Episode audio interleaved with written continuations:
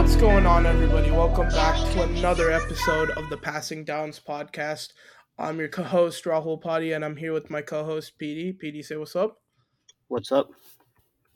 And today, I guess I'm pretty excited about this episode because it's a new type of episode we haven't done before. Obviously, it's the off season, so we can't do what we normally do.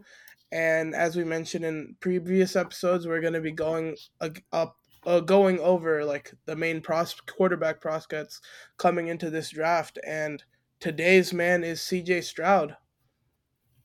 Uh, yeah. You're... Any anything else to add on that, or you want to just dive into C.J. Stroud? No, let's just dive into it. Um, start off start off by reading the measure. Yeah, I'll, I'll, get started talking about his career in college. And whether you think highly of CJ Stroud or not, his career in college was pretty much impeccable. Very, very great career. Uh, his first real year as a starter was his redshirt freshman year in 2021, uh, where he played 12 games, had about 72% completion percentage, threw for 4,400 yards, uh, 44 touchdowns with six only six interceptions, with a passer rating of 186.6, and he was fourth in Heisman voting this year. Uh, his sophomore year in 2022, he followed that with uh, 13 game season where he was about 67% completion percentage, uh, 36 uh, 188 yards with 41 touchdowns and six interceptions, which a pa- with a passer rating of 177.7. And then this year he was third in Heisman voting. Uh, both years he won Big Ten Player of the Year, first team Big Ten in both seasons as well. Uh, he was second team All American in this previous college season and third team in 2021. Uh, he led the Big Ten in yards, touchdowns, passer rating, and basically ever every major quarterback stat. Uh, oddly enough, his passer rating, career passer rating of 182.4 is like fourth all time in NCAA history. So very, very impressive. And some highlights of his career, I'd say, there were probably his epic Rose Bowl win over Utah in 2021, and he had a historical game against Georgia in 2022 in that playoff game. Uh, not his two most best performances by any means, but those are probably the two most watched performances of his career, aside from maybe some of the Michigan games. We'll get into all of that later in the episode.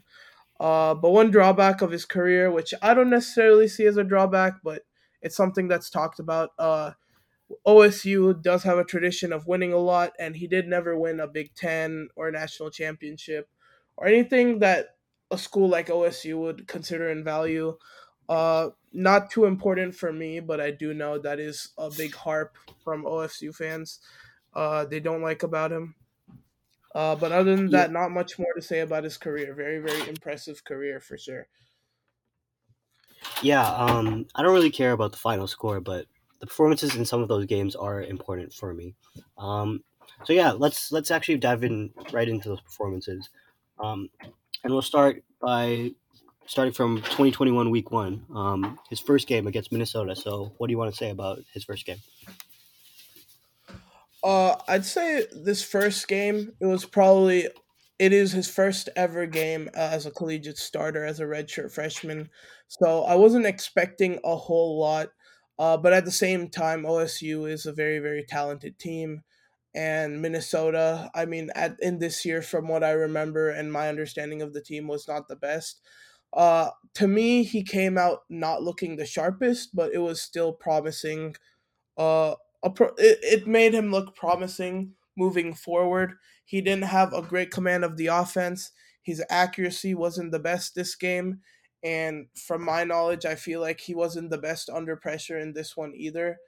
Uh, but nonetheless, he still pulled through. He still put up uh, a good second half. And yeah, that's my, my main thoughts on him there. What about you, PD? Yeah, so this game started off pretty rough. Um, he was just not particularly comfortable, in my opinion. In the first half, um, mm. one great throw, um, which Garrett Wilson dropped, but um, other than that, like legitimately, uh, like one of I, I, so I do the charting stuff, right? So one of his first 12 passes I had as perfectly thrown, which is pretty disastrous number, especially when you think about uh, his reputation as as like the super accurate quarterback. Um, so not really what I was expecting Oh, initially, but they did open it up a lot in the second half. Uh, his receivers started to get wide open, and um, yeah, the offense really started humming. Um, a few passes where the uh, Buckeyes got explosive gains 56 yards, 70 yards, 61 yards. Um, I believe all of those were touchdowns. And um, yeah, a couple of them were reasonably impressive throws. One of them, a really nice throw to Garrett Wilson. We just hit him on the money uh, in stride for that 56 yard touchdown. So um, some flashes there, but um, yeah, definitely looked like there were things to work on at that point. Yeah, I completely agree about that one. And moving on to the following week, uh, I remember this game last season was one of the biggest early game season uh, games in the season. Oregon obviously being one of the best teams in the Pac-12. I think they didn't end up having as good of a season as they wanted, but still very prominent team at the time. And OSU obviously being a powerhouse. I remember this was a huge early test for CJ Stroud and to me it was not it was an improvement for sure from his first start ever but definitely not as much as i would have wanted uh his counting numbers were good because he was good for a lot of this game in my opinion uh except for the fourth quarter uh it wasn't a whole lot of mistakes, but one mistake that was very clear and ultimately ended up costing the game was that interception he threw. And honestly, I have no clue what that was. I think he might have been trying to hit Olave down the sideline, but he overthrew him incredibly, and it was one of the easiest interceptions I've ever seen for the Oregon defender and that really cost them. Uh, and I thought that was a pretty big problem because in this game, he didn't look that bad the rest of it. For a freshman in his second ever start against a high ranked team, I would have taken that except for that last bit.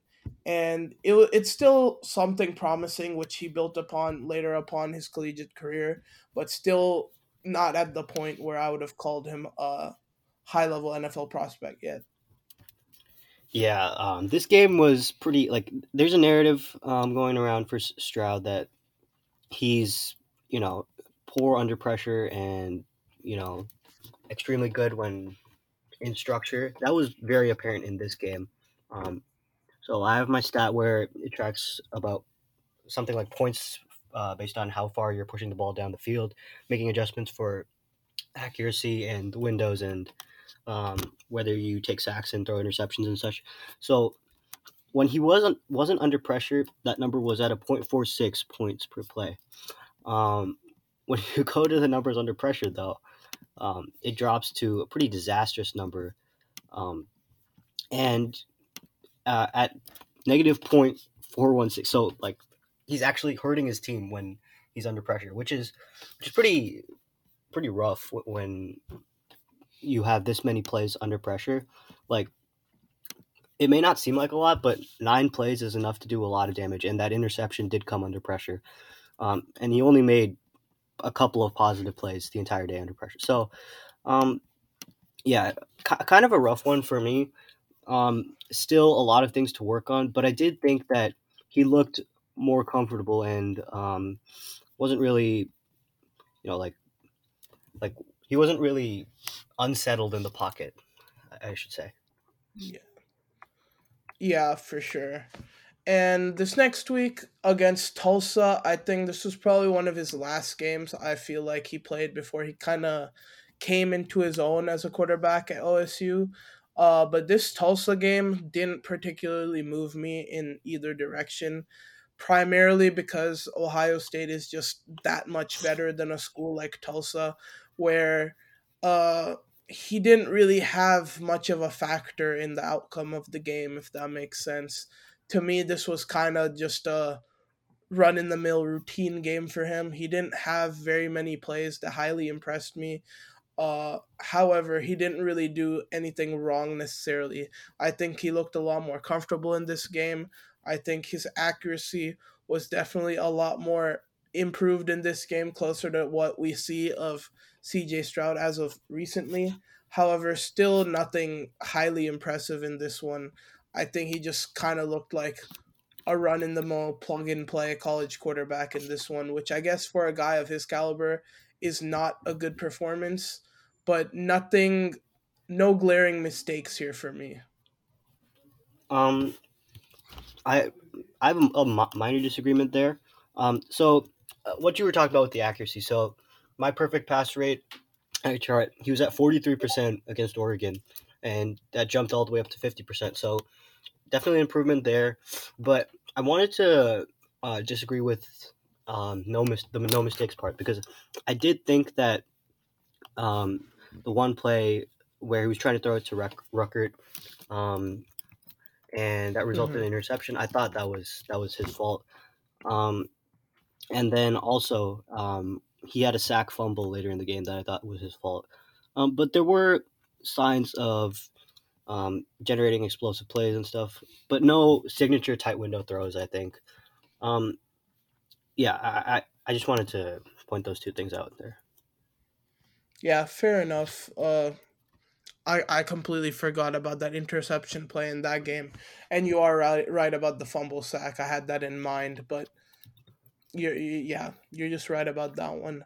And as I said in the previous matchup this week, uh, the following week against Rutgers is where I think he finally started to really come on his own. And I think this matchup against, uh, I guess, a Big Ten school that, which is a school that Ohio State's very familiar with. I'm sure CJ Stroud had a much better game plan going into this one. And he 100% executed. I mean, if you just looked at the counting stats, he looked much better in that. And to me, I thought I saw a lot more of his accuracy. I thought I saw a lot more of those signature high level plays that PD was talking about in terms of accuracy, where he was really fitting them into tight windows here and there. He didn't really have to do much of it, to be fair, because he had three first round pick receivers uh, in this draft or in this team, and Rutgers was very poor, especially in the DB. Uh, vicinity in this one or uh, in this season. So I think CJ Stroud had all day and very, very open receivers to throw through in this one. But nonetheless, he still did the job. I just don't think this Rutgers game necessarily tested him because his downsides are definitely when pressure's in his face, when he's rushed to make a decision. And in this game, he wasn't really tested on that. But we did see when CJ Stroud gets his time, when he's in the pocket, he can just pick apart defenses, and that's what he did in this one. Yeah, only two pressured snaps in total in this game, so you are right about that. Um, yeah, he played pretty fantastic in this game, in my opinion. I only had him with one negative graded play, and it was only because it was like slightly, you know, off target for Jaxon Smith-Njigba, where he didn't give him a chance to catch the ball. Um, mm-hmm. He did have a, a couple of signature um, plays here. I thought.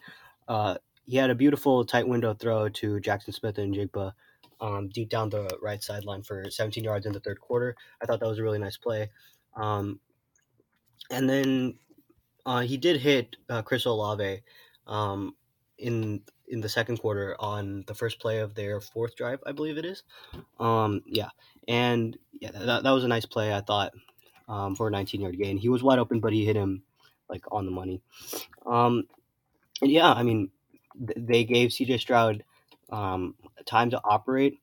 Um, and yeah, also, um, forgot to mention one thing. So, um, CJ Stroud um, missed the Akron game because he was dealing with a shoulder injury. They, he was listed as an only emer- emergency QB.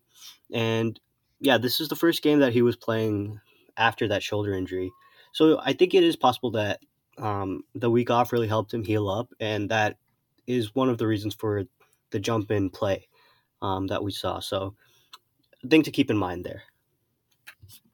Yeah, I like that you brought that up because in between that Tulsa game and this Rutgers game and the following games that we're about to talk about, we do see quite a jump in production from CJ Stroud towards the rest of that season.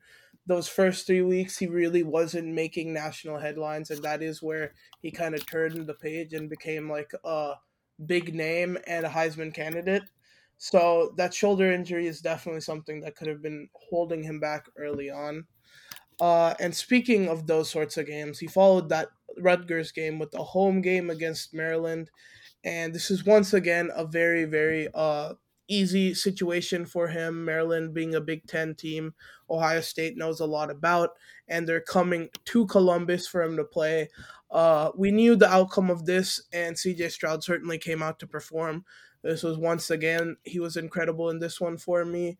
Uh, and it was very similar to that Rutgers game where the Ohio State receivers were just clearly a step ahead of that entire Maryland defense. And honestly, this little stretch of uh, football was my favorite CJ Stroud film to watch because it was just so nice to see him sit back in the pocket and just pick apart defenses one by one. And it wasn't a whole lot of pinpoint accuracy throws, like I said, with that Rutgers game, because his receivers were very open, but I felt he was still delivering it to them in stride, getting them a lot of YAC yardage in this one. Uh, just getting the ball to his playmakers and with really good accuracy as well. So I thought this was another really good CJ Stroud performance. Not many downsides for me here. Yeah, this one was pretty spectacular for me as well. Um, so I've been mentioning the accuracy percentage a little bit. Um, the last game uh, before this Maryland game, it was at 68%. This one at 62.5%. So you can see this clear rise after he came back from the shoulder injury. Um, this one, no negative negatively graded plays for me and only five plays that weren't positive. So consistently just picking up chunk yardage uh, time and time again. Uh, fantastic performance from the OSU offense overall. Um, and he still and he suffered a couple of drops too, so the stat line could have been even better. Um, the most notable one I thought was his best throw of the game, um, with about eight ish minutes, I believe it was, uh, left in the third quarter. He hit Chris Olave in a super tight window. Um, deep down the right sideline. So um, I thought it could have been even better for CJ Stroud, um, considering that his best throw was dropped. Um, or, or, better for the Ohio State offense, I guess it is, because um, yeah. I still give him give him credit for that play. But yeah, his his points per play number comes out to about 0.785, which is like a monster number, like two times as much as some of these quarterbacks have for an overall season. So a giant, giant impact game for Stroud, um, and fantastic performance from the offense overall. Yeah, hundred percent. And I've got to say, he follows that game up with another very, very similar high impact performance against Indiana, where he comes in in this one once again. I think and I think this is just going to be a common theme amongst a lot of these games. But once again, his Ohio State offense was significantly better than a very bad IU defense this year. And he had a lot of op- open receivers, a lot of open guys, and he 100% delivered. This one, I think, was one of his most accurate performances uh, because he was so good and so efficient early on in the game. I don't even think he finished this game out. I think he got taken out either late in the third or early fourth, something like that. Late so this third, was yeah. a yeah, this was a quick CJ Stroud game where he just came in, balled out, put a team away, and just added another very, very highly impressive game to his resume. Uh, very, very accurate once again. Showed a lot of poise in the pocket in this one. The Hoosiers really didn't get after him much. I think he was sacked once in this one, unlike those previous performances but uh, I don't think I chalked that one as his fault. So in general, once again, very good pocket awareness and really just picked apart another defense. Yeah, I mean, I wouldn't say it was his most accurate performance. Uh, I had a few nitpicks here and there, but definitely mm-hmm. uh, above average accuracy. He was pushing the ball down the field aggressively um, and completing the ball uh, down the field reasonably at about six, seven and a half completed air yards per attempt. But um, biggest thing for me in this one was like the, the Indiana defense had like no chance at all against these receivers. Stroud did attempt uh, a few tight window passes, but despite not really hooking up on them that frequently, like um, he hit one um, one pass um, down the sideline where um, he, he uh, found Chris Olave, or, not down the sideline. This one, um, this one is uh, through the middle of the field where he hit uh, Smith-Njigba like on the money. Um, and that that led to a 32 yard gain. So big play there from Stroud, but uh, other than that, like there weren't many um, huge tight window passes that he was hitting, and they just like absolutely carved him up. So monster performance from the Indiana offense, and it may seem like we're we're just kind of flying through this, but each of these things does matter because the ability to play in a high end offense is that that's how you win Super Bowls. So um, don't don't discount this as as evidence. It's it's important because um, even if you're playing with high end supporting talent, the fact that your team puts that high end supporting talent around you and you can synergize with Deliver. it. That's that's an yeah, that's an important skill to have. Um, and yeah, that's how great offenses are built. So it's important to talk about. Yeah, 100%. I like that you brought that up because I think, especially after this 2021 season, I think he shut it up a little bit in 2022. But there was a massive narrative after this season that he's just going to turn out like quote unquote every other Ohio State quarterback because as of recently, this last couple of decades, OSU has been wide receiver university. They've produced a lot of elite talents, and a lot of these OSU guys kind of just have open daylight at all times, and for that reason, they just don't come into the league and succeed. But I think with Stroud, like PD said, it's very important that he's not just a cog in the system, but he was kind of the guy that was making it happen. Because yes, even though he was having open receivers all over the place, OSU was dropping major plays on every team they were playing up against. And it's because downfield Stroud had elite accuracy in this one, even in the middle of the field or short short term. Stroud was just elite in accuracy from the pocket, and that's why this offense was so good in this one. And they kind of continue rolled it rolling into that next week, and probably their biggest test of the year so far, aside from maybe the Oregon game in this Penn State matchup uh, and I think this was just huge for Ohio State in general. Penn State is always a big matchup, maybe second to or third to after Michigan and MSU. And Penn State was really good this year. And after a string of some easy matchups, uh, this was a tougher one for Stroud. And I think in this one, he still came in and balled out, not necessarily as much as the last three weeks, because there was definitely higher level talent uh, but he still played very well. To me, what impressed me in this one is he's always uh, had trouble against pressure and dealing with that. And I think Penn State sent him a lot more pressure than he saw pretty much all season. And the fact that he still came out of that uh, not sacked, uh, didn't really make any major mistakes, in my opinion. Uh, I thought that was really impressive to me and something that he wasn't tested on a lot the rest of the season, and we saw come into fruition in this one. Yeah, nine plays under pressure in this one, and one of his best throws of the game um, was a big time touchdown from. So they were on the uh, what would it be? This does. I haven't listed the 62 yard line. I don't know how to convert, but um, yeah, 38 yard touchdown to Olave. Um, that one came under pressure. So um, yeah, I thought this was some signal that he could play under pressure, but nothing too too major. Um, and I thought this game was right in line with how he played for his entire college career. A few uh, passes here and there that got away from him. I only had his accuracy at about fifty one percent, which is below what he normally throws at. But you know, like, still very impactful game.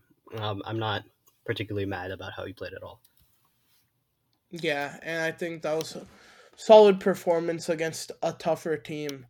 Uh, and following that, we saw them face a Nebraska team, which very similar to the teams they played before Penn State wasn't very good, but they did come out to play a good amount against Ohio State and really did make them dig deep to end this game. Uh, I'd say this game was probably the least impressive post that AC joint injury game for me up to this point for CJ Stroud uh, because I don't think that the Nebraska defense was very good. And I think he kind of played down the competition here. His accuracy was not its normal pinpoint self in this game. Uh, he did have a lot of big highlight plays in this one, uh, especially I think later in the game it was. But he did come out looking a little bit sluggish, made a good amount of mistakes, and you kind of saw what uh, when CJ Stroud gets flustered, what could potentially happen against not necessarily high level talent. Uh, and that's something that teams will definitely look at. But overall, I think he escaped out on one where it wasn't necessarily his best performance. Uh, maybe one of his worst of the year. Uh, actually, definitely one of his worst of the year. Potentially could argue worst. But what's your thoughts on this game, PD? Yeah, I, am gonna have to agree with you there. Um, his play under pressure, this one was pretty erratic. Um, early in the game, he had a really gorgeous pass um, to Jaxon Smith-Njigba uh, through the middle of the field under pressure, where he threw it into a tight window and got a 20 yard completion. But we go to the fourth quarter, right? Um, he didn't really do much under pressure, It just kind of maintained value. So that was cool. But the fourth quarter, oh my goodness. So we have this, this first play of the fourth quarter where um, he's pressured, so he just kind of moves right to avoid the pressure initially. Um, doesn't really fully avoid the pressure, uh, still gets tackled, but you know, just kind of chucks it up there, like 50 yards down the field, and it just gets intercepted. So I was just like, wow, where did that come from? Um, so just watching that was was a little bit jarring. Um, then uh, about halfway through the fourth quarter, he's again under pressure and has an intentional grounding penalty, which I thought was very avoidable. He just kind of threw it out there and it didn't get past the line of scrimmage. So not really sure what went on there. Um, after that, he had a short completion under pressure. Um, kind of did buy time to um, set up a check down on third and 19, but not the most impressive thing to me. Um, but then at the end of the game, this one was pretty alarming to me um, and probably the most um, impactful play of the game. It's there's less than two minutes left in the fourth quarter, and he's pressured early. Um, so he starts. Um, the pr- pressure comes from the interior, right? So um, he kind of rolls left um, initially, and while he's rolling left, he turns back into the defender, and that kind of just allows the defender to strip the ball from him. And that was a particularly um, particularly jarring play for me to watch because like that was was a huge signal of the kind of lack of natural instincts that he had this season. Um, and I was just like, um, yeah, I wasn't impressed by this game at all. He had a few um, big time throws down the field, which were pretty impressive, but those two plays really kind of stuck out in my mind. And it was like the first time where I was like, oh, okay, I understand where this narrative is coming from. Um, yeah, what, what were your thoughts on the play under pressure and anything else that you wanted to add? Yeah, this, that's part of what I was talking about, where this was definitely one of the least impressive games for me out of Stroud. Because to me, a quarterback like him that doesn't necessarily have the athleticism or playmaking ability to just go out and have uh like a high amount of high yardage plays on the regular because I know we saw it at Ohio State, but that's just not something that's going to happen in the league with someone of his caliber athleticism. He's going to be somebody that's sitting in the pocket, hitting you consistently. And over and over again, you're going to have to have a lot of just nickels and dimes where he just makes the right read and just destroys you consistently down the field. And for a player that's supposed to be that mold, to see him choke so much in a situation where he's it's supposed to be his thing hand uh, a quarterback of this prototype should theoretically be able to handle pressure well and just locate the open man and throw it away. Because he doesn't have the athleticism to maybe run around in the pocket or run around and find somebody or just hope somebody gets open as he tries to make something out of structure. And seeing him do so bad against a team like Nebraska which like I said not a good team even defensively. I know Nebraska typically does come out with good defenses. I think these past few years, just overall, Nebraska has not been a good team. And I think for Stroud to struggle at something like that, uh, it was definitely, definitely a little bit uh, concerning. But I think in other games, he shows that he can handle that. And I think it, it's coming up in some of the games we're about to talk about here, and even 2022. So I think moving forward, I think he has cleaned that up a little bit, but watching it for the first time in this game was was definitely interesting to see. Yeah, for sure. All right, let's move on to the Purdue game. What are your thoughts on that? Yeah, and this Purdue game is one of those games I was talking about where he kind of dispelled it because Purdue was 100% a huge test coming into this one. Uh, I think Purdue was kind of on fire going into this game. Uh, they had just, I think, beaten a really highly ranked uh, opponent. So Purdue definitely had hopes of coming in and potentially upsetting this Ohio State team. And CJ Stroud really shut that up I think in this game he was very very impressive with his accuracy. Uh, I think this was one of his more accurate games for sure, and he just sliced apart that Purdue uh, defense. And what interested me the most for sure was the fact that this Purdue defense, from what I understand, did have a pretty good front seven, did have a pretty good pass rush. I believe George Karlaftis was on this team, and he's been very good even in the league. And CJ Stroud, despite having maybe not a whole lot of pressure in his face, but a lot of talent on that defensive line, he was still able to stand in that pocket and still slice and dice a very, very good Purdue defense. And it looked like he had almost worked on something like that because of how poorly he did in the Nebraska game. That exact thing he looked very, very good at in this one. And maybe he necessarily wasn't tested with as many as pressure plays, but I think it was more a result of him just making quicker decisions, getting the ball out of his hands fast before the pressure can even get there. Uh, I was highly impressed with his decision making in this game, and just overall, these this was and some of the following games is a huge reason why Stroud has the draft stock he does now.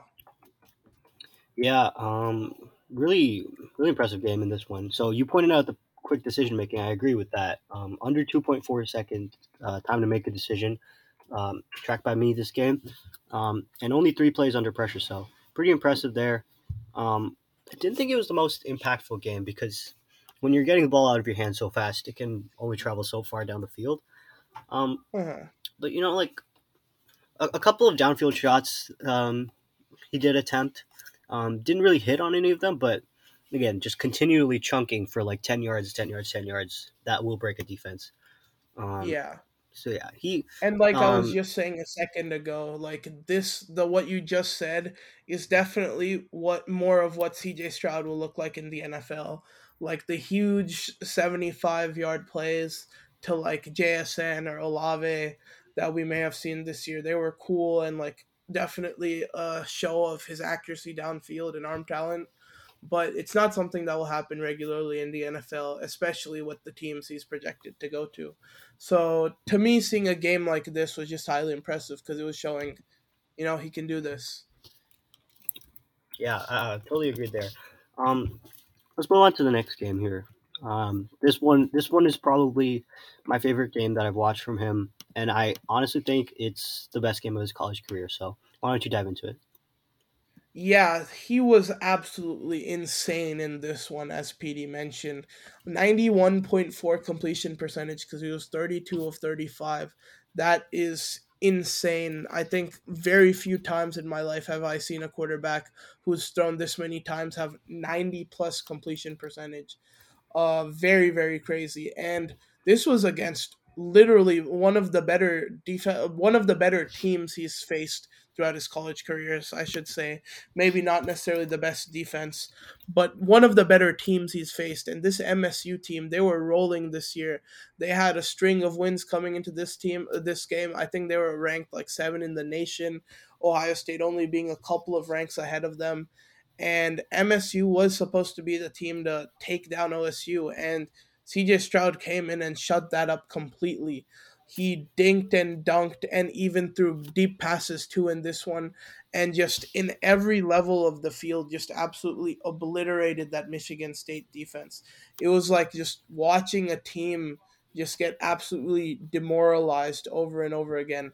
That defense had just no answer for him because he was and it's this mode that i see that makes me have faith in him just long term. Because if he can just get into that zone of just being able to consistently break down what a defense is doing and hit the right receiver every time you're not going to be able to stop that. Like that is the most unstoppable way of playing offense in the NFL and this is what CJ Stroud did this game in a very, very, very high level. Uh, this is a master class from the whole team, but very, very much led by CJ Stroud. I don't even think he had to end this game, and he still put up ridiculous numbers like 400 plus yards and six touchdowns. So, highly impressed with him from this one. Yeah, there were at like 35 points in the second quarter at some point. So, really monstrous performance by them. Uh, 70% accuracy rate. Um, and the offensive line did a fantastic job. Uh, he also played well in terms of making decisions uh, on time. Um, had a time to make decisions under 2.7, which is good for a college quarterback, I would say. Um, 70% accuracy rate, monstrous number. Um, and yeah, just uh, oh, above 0.6 in points per play, which is also a monster number. So yeah, really good, really good game from Stroud. Um, I do think that yeah. pass blocking in this game was a little bit unrealistic to expect um, in, in mm-hmm. like a long term situation. But you know, like I still think it was incredibly impressive. He yeah. took advantage of pretty much everything that was there to be had. This was also another game, like we mentioned with some of the earlier ones, where Stroud did have a lot of open receivers and he did have a lot of time in the pocket. And that's just going to come with being an OSU quarterback in some games. But like we said in other games, he delivered. Like obviously, you're not gonna have ridiculous stats like this if it wasn't the case where he had all the time in the world and he had a lot of open receivers. Ninety plus completion percentage is just unrealistic. But these games, like PD said earlier, are very important because it shows that he can do this. And moving on from that game to I'd, I'd say this was his biggest game of the year in this season and mm. they played the best team by far in this one. They played the best defense. Uh, CJ Stroud had played up to his career in this one, and that was this Michigan game. And this was also a very, very, very highly, highly hyped up game. Michigan versus Ohio State always is and it's going to be even more hype when Michigan's like number five in the country, and Ohio State is also like top five in the country at this point. I'm pretty sure. So very very highly anticipated matchup, and I had a, I'd say mixed thoughts in this one for CJ Stroud. I think he came in this game uh, guns blazing, kind of like he was throughout this season. Uh, he was still very, very accurate in this game. Not as accurate in his as his previous few games, but still very, very accurate. Uh, but this was the first time he faced something that even maybe half resembles an NFL defensive line, because he did have that year's uh very I think number one overall pick or sorry number two overall pick in Aidan Hutchinson uh in that defensive line, and man did he have uh, a great game in this one. And CJ Stroud was sacked four times. And I think second half that Ohio State team struggled a lot. I think a lot of it was down to CJ Stroud just not being able to handle the pressure as well as he should be able to. And I don't necessarily think his accuracy dropped a whole lot, but he didn't look nearly as comfortable as in the pocket as he does in other games where he's not necessarily pressured. Uh, his footwork looked a little bit off and overall just his ball placement just wasn't as good as a result in this game. And I think that's why they had so many unsuccessful drives in that second half, and that's why they ended up losing the lead in that second half and ultimately losing the game. And I know in the fourth quarter he did come back and have a little bit of magic that kind of saved his day statistically, uh, and just made the game look a not not as as bad as it was. But the third quarter he was not not the best and the fourth quarter definitely was not enough to save that performance. Uh, this game didn't have anything that would make me low on CJ Stroud, but it was a very, very big game. Uh, it was for the Big Ten championship, and the Michigan game is always big. And he didn't perform to his best. Yeah. Um, so I have a couple disagreements. So I did think he had some accuracy issues, but I'm willing to overlook them because of how poor the weather was. Um, it was kind of uh, very snowy. Could even see it on film, and um, yeah, it was just like really muggy type of weather. So not going to take too mm. much into it, but 45% accuracy rate or perfect pass rate, which is pretty rough. The important thing for me was um, the pressure rate got up to 30, uh, 38%, which is a pretty big number. And there's this one particular play which I think I sent you actually, um, in this game where he he's not really under pressure uh, when he initially makes his drop back, but he kind of just moves to his right unnecessarily. This is towards the end of the second quarter, um, and just chucks up a pass while getting hit um, to Garrett Wilson, and I was just kind of appalled by that pass, and it was just like th- there was there was no chance in hell that that was getting completed, and he just kind of threw it anyway off his back foot. So yeah, an interceptable pass there. It was dropped and it hit the defender right in the breadbasket. So um, that was probably one of the worst plays that he had all season. And yeah, again, just just an important like note. Like this is how kind of narratives swing and, and stuff like that. If that pass is intercepted, that highlight is played forever and ever. So um, yeah, yeah, I, I think that does matter a little bit. Um, there's a few chunk plays here and there in this game, but really, I was very disappointed by his performance in this game. Um, definitely expected um, for him to play better. And you mentioned the, the, sacks. I had two of them on him. So, I mean, he he definitely like he definitely did not have his best game. Yeah, and I do agree that it's important to mention it was a bit of a snowball in that game. So his accuracy, it is going to be tougher to be as accurate as a guy like CJ Stroud is. I think games like that definitely do don't favor quarterbacks with the CJ Stroud type of prototype. So uh, I can see why he struggled a bit, but I think this does tie into the whole theme of what you know you've been saying of him necessarily not being able to handle pressure and even something I mentioned early on when I was just doing his career recap where a lot of OSU fans weren't fans of him because of how he performed in these big games. And uh, there weren't any big games, I don't think, where he stuck out and really stunk. But there were a lot of situations where he didn't, you know, really live up to the hype of the game and didn't play to his best in those games. And that's why OSU always came up short during his collegiate career. So definitely something to look at moving forward. Uh, but something that definitely dispelled that narrative a little bit is his final game of this season, and it was the Rose Bowl. And my goodness, I, I thought he was incredible in this one. And this was a really, really fun game to watch. I remember watching this game uh, live back last year, and this game was incredible in itself. And so was CJ Stroud. Uh, I think in this one, he got back to his regular self in terms of accuracy. He was absolutely incredible in that regard. And for whatever reason, maybe it's because Utah just isn't familiar with Ohio State, but they did not do a good job at all in limiting the big plays that uh, a lot of these other Big Ten teams were really good at doing. And for this reason, CJ CJ Stroud really lit up the field. He threw for nearly 600 yards, six touchdowns. Really, really incredible performance. And yeah, this one really added a lot of hype for him going into his second and final year. And like PD was talking about narratives, kind of quieted down the narrative that was forming from that Michigan game, which was a little bit negative for him. Uh, but he did come up huge in that Utah game. And that's a very, very good way to end off the season for him there.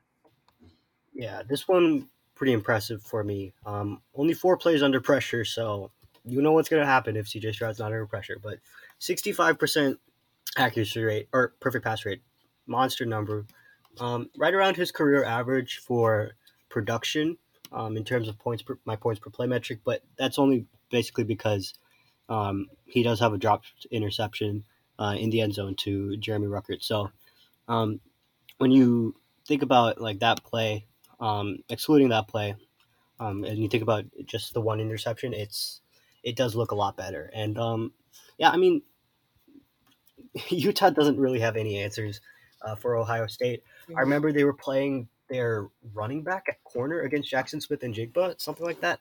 Um, so yeah, that that that is just like a huge red flag if you want to think about competition um, in this game. But yeah, still like the traits for Stroud were fully on display. Uh, the consistent throwing motion, the accuracy, all that stuff. Um, fantastic game from Stroud. Yeah, and that concludes our 2021 season. PD, you want to jump right into 2022?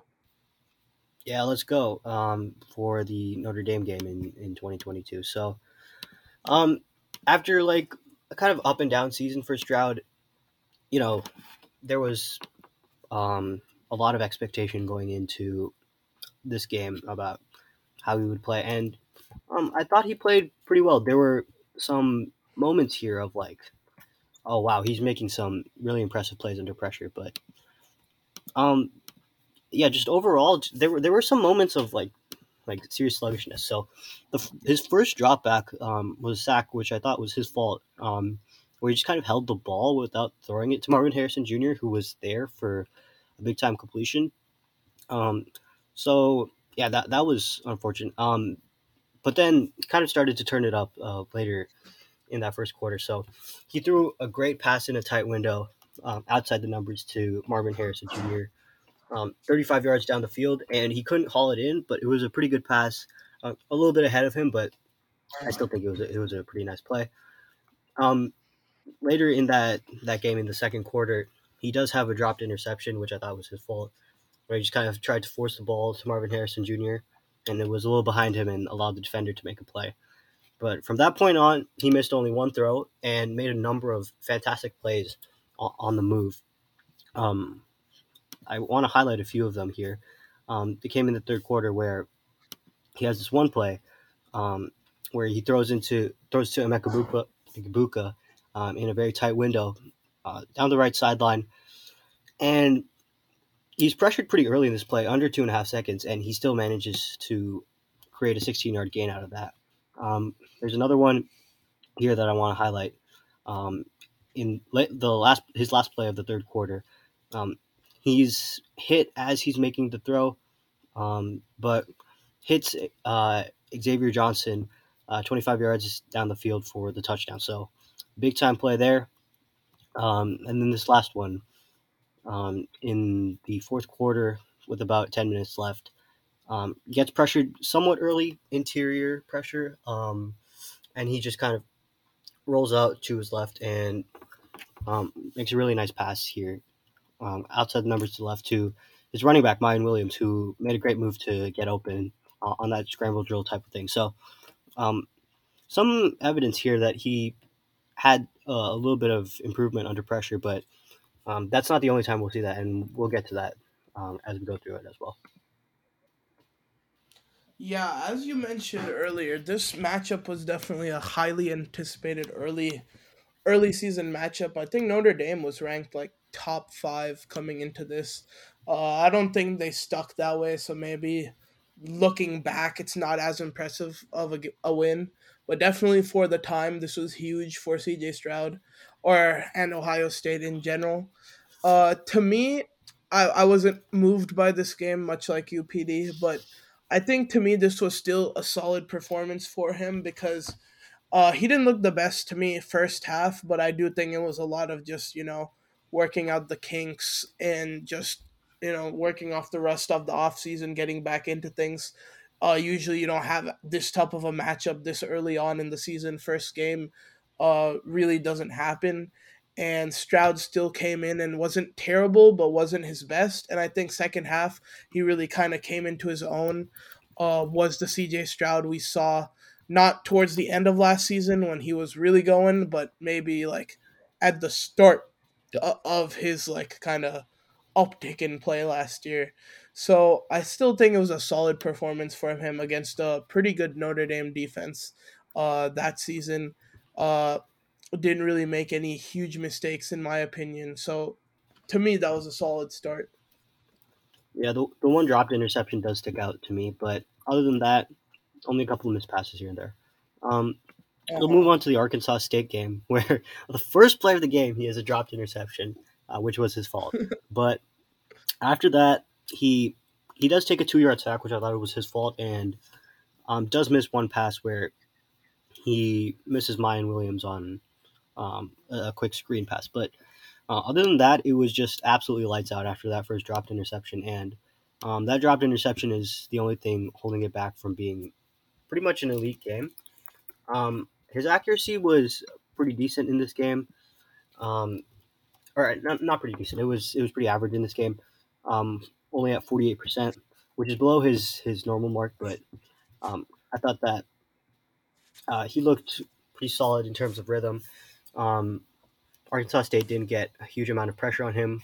Only pressured him on six total snaps out of his 27. So that's so that's going to lead to him having a pretty great game. Which, I mean, we know how good he is in structure. We've emphasized it multiple times already. So, yeah, um, solid game from Stroud. Nothing spectacular in my opinion.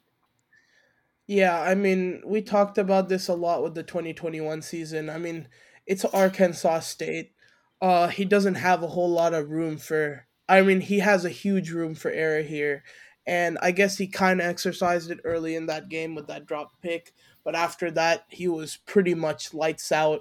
Uh, his he didn't he doesn't necessarily have as good of a receiver corps on this team as he did in the last year because Chris Olave obviously went to the league, same as uh shit. I don't know why I forget his name off the top of my head. Garrett Wilson, yeah. Uh, Garrett Wilson. Yeah, both of them went to the league. So this team is no, uh, off. This receiver corps is nowhere near as good as last year's. And I know JSN gets hurt at some point in this season and misses most of it. I don't know if it happens this early or a little bit later, but this team is definitely not nearly as good as Stroud's offense last year, but still miles ahead of Arkansas State. And we saw it in this one. He had a lot of time in the pocket, uh, a lot of very open guys, and he did his thing. Uh, yeah. All right, let's move on to the Toledo game. Um, there are some like extremely impressive plays in this game. Um, he didn't play very much yeah. beyond the first half, but I was I was borderline blown away by how good he was in the first half. So there's a string of a few tight window throws here that are like extremely impressive. So first he hits. Th- this is um, in the first quarter, about halfway through. So first he hits Marvin Harrison Jr. in a tight window. Um, that just leads to an eight yard gain. But the next play, um, he hits Harrison 25 yards uh, down the field outside the numbers in a very tight window. And this one's at about six minutes left. Um, just a fantastic throw. Uh, layered it beautifully so Marvin Harrison could make a make a play on the ball. Um, um, the next one, he after missing a pass, he um, hits Smith-Njigba open for a 21 yard gain on this one. Um, and then after that, um, we have to wait a little bit for the next monster tight window throw because at that point, um, Toledo's defense starts to fold a little bit. Um, we do have a throw here for uh, a touchdown towards the end of the first quarter, though, that I did want to point out, where he hits Fleming in a tight window um, outside the numbers on the right sideline. And um, yeah, very impressive throw for a touchdown there. Um, towards the end of the game, he does have a dropped pick, which is going to hurt his single game grade in the points per play thing um, that I track. But um, I was I was very impressed by what he showed this game, and um, yeah, this was this was probably one of his best games in structure for me. Like he he hit receivers open, tight windows, whatever it may be. Um, missed one pass um, and made one bad decision. That was that was basically the summary of his game. Yeah, uh, from my end, very very similar thoughts. Uh, you can't really say much else because Stroud was absolutely incredible in this one. Uh, this is very similar to a lot of last year's games where he was just in, destroyed a team that clearly didn't really, uh, couldn't really hold Ohio State to do much else. I mean, they scored 77 points in this one, and as PD mentioned, Stroud barely even played in that second half. Uh, there was a clear mismatch here, and nonetheless, Stroud still took advantage. He was incredibly, incredibly accurate in this one. Literally no mistakes, as PD mentioned. Very, very high counting numbers as well. Uh, he was pretty much flawless in this one and showed once again that in structure he is better than almost anybody else you can find out there. And this is just another example of that. Yeah, um, agreed there. So let's move on to oh boy, Wisconsin game. Um, yeah, so yeah, and before despite- we get into Wisconsin, I do want to add that this may not have been PD's most fun viewing session, as he is a Wisconsin Badgers fan. So I'll yeah. let you get into how CJ Stroud right. absolutely dotted you guys up. All right, thank you for mentioning that. So um, Stroud, I don't actually think played fantastic in this game. Um, mainly because of the the one interception that he did throw, which I thought was pretty poor pass. But um, there were there were uh, a few plays that uh, led to big chunks that I did want to highlight. So he hit uh, Cade Stover for a big time 22 yard gain early in the game, and then Emeka Egbuka for a 33 yard gain early in the game. And these were open passes, but I think they were impressive because Stroud just hit the bullseye. Um, for the rest of the game, though, like um, with the exception of this one pass where he hit Emeka Egbuka again uh, wide open, there weren't really many plays of pushing the ball down the field, and that's where um, my kind of gripe with with this performance comes in, which is like he didn't he didn't really have many uh, times where he pushed the ball down the field, and um, yeah, oh he did have one pass um, around twenty yards down the field to Cade Stover. This one was in the second quarter um, with about half of the quarter left. Um, Stover just dropped it. Um, so that was a pretty impressive pass that doesn't show up in the box score to me. But yeah, I mean that that interception was pretty poor. He kind of just threw it up there without realizing the coverage was there uh, on Marvin Harrison outside the numbers. So yeah, I mean it wasn't even under pressure. Um, oh, and speaking of pressure, um, only five snaps under pressure this entire game out of 27. Um, so even with the fact that Wisconsin defense is supposed to be pretty vaunted, like he was still in, in total control for pretty much the entire game. Uh, 63% perfect pass rate, which is pretty monstrous. So, I mean, nothing that the Wisconsin Badgers defense could really do. Um, but yeah, I, I wasn't totally blown away by his game for the reasons that I outlined. Yeah, this game definitely wasn't as impressive as a lot of the other games we've talked about, where almost on a weekly basis he's putting on, uh, some could say a clinic. Uh, in this one, he definitely did not do that, but I still was pretty impressed with this game. Uh, part of it is a couple of things you mentioned. This Wisconsin defense this year, uh, not only are they familiar with uh, Ohio State in general, but this was this year's Wisconsin defense was pretty damn good, and CJ Stroud was facing them uh, without guys like Wilson, Olave, and JSN like he was last year. Uh, his receivers are still very, very good. Don't get me wrong. I'm not gonna complain about the lack of ta- wide receiver talent in Ohio State at any point, but it definitely wasn't as elite of a team as he's had in years past. And against defenses which aren't no, aren't slouch, he did seem to not highly struggle or even he definitely missed a, a step, but it definitely wasn't something to a large degree something that would bring concern to me. Uh, I think a lot of those mistakes he's having in some of these games where it's just one terrible play and then rest of the game he's his normal self. I think that's something that which we'll talk about later in this episode for sure. We'll we'll get worked out as he gets into the league uh, and something that I'm not highly concerned about. And as far as what I saw in that game, that was his only big mistake. And when you take that out of consideration, that one big interception, he was lights out once again in this one. Uh, with that into consideration, still an above average performance to me overall. Maybe not for him, but in general, uh, still an impressive performance regardless. And uh, yeah, all right, let's move on to the next game here, which is against Rutgers. And um, again, like ju- just like we talked about last year, um, Rutgers does not have the bodies to match up with Ohio State. So the numbers might look a little funny, but I did not think he played too well in this game. So he had a number of decent short completions. Um, I thought he did have this nice throw for 13 yards, uh, 13 yards past the line of scrimmage to Emeka Egbuka that led to a 27 yard gain. And he did have a really nice pass where he hit uh, Fleming, Julian Fleming, um, early in the second quarter for a 36 yard touchdown. Um, there was one drop pass um, where he hit Emeka Egbuka wide open and he just kind of dropped it. It was a little bit behind him, but definitely a catch that he should have made. But again, there, there was like this this pretty disastrous interception where he just threw it to Emeka Egbuka when he was just covered, and I, I don't I don't really um, know why he did that, but the ball was a little bit ahead of Emeka Emeka Egbuka. Um, and yeah, it led to an interception. And the rest of the game, he wasn't really pushing the ball down the field that much. So, not a very impactful game for Stroud. And yeah, I thought he could have definitely played better in this one. Um, this is despite the fact that Rutgers did not generate much pressure in this game.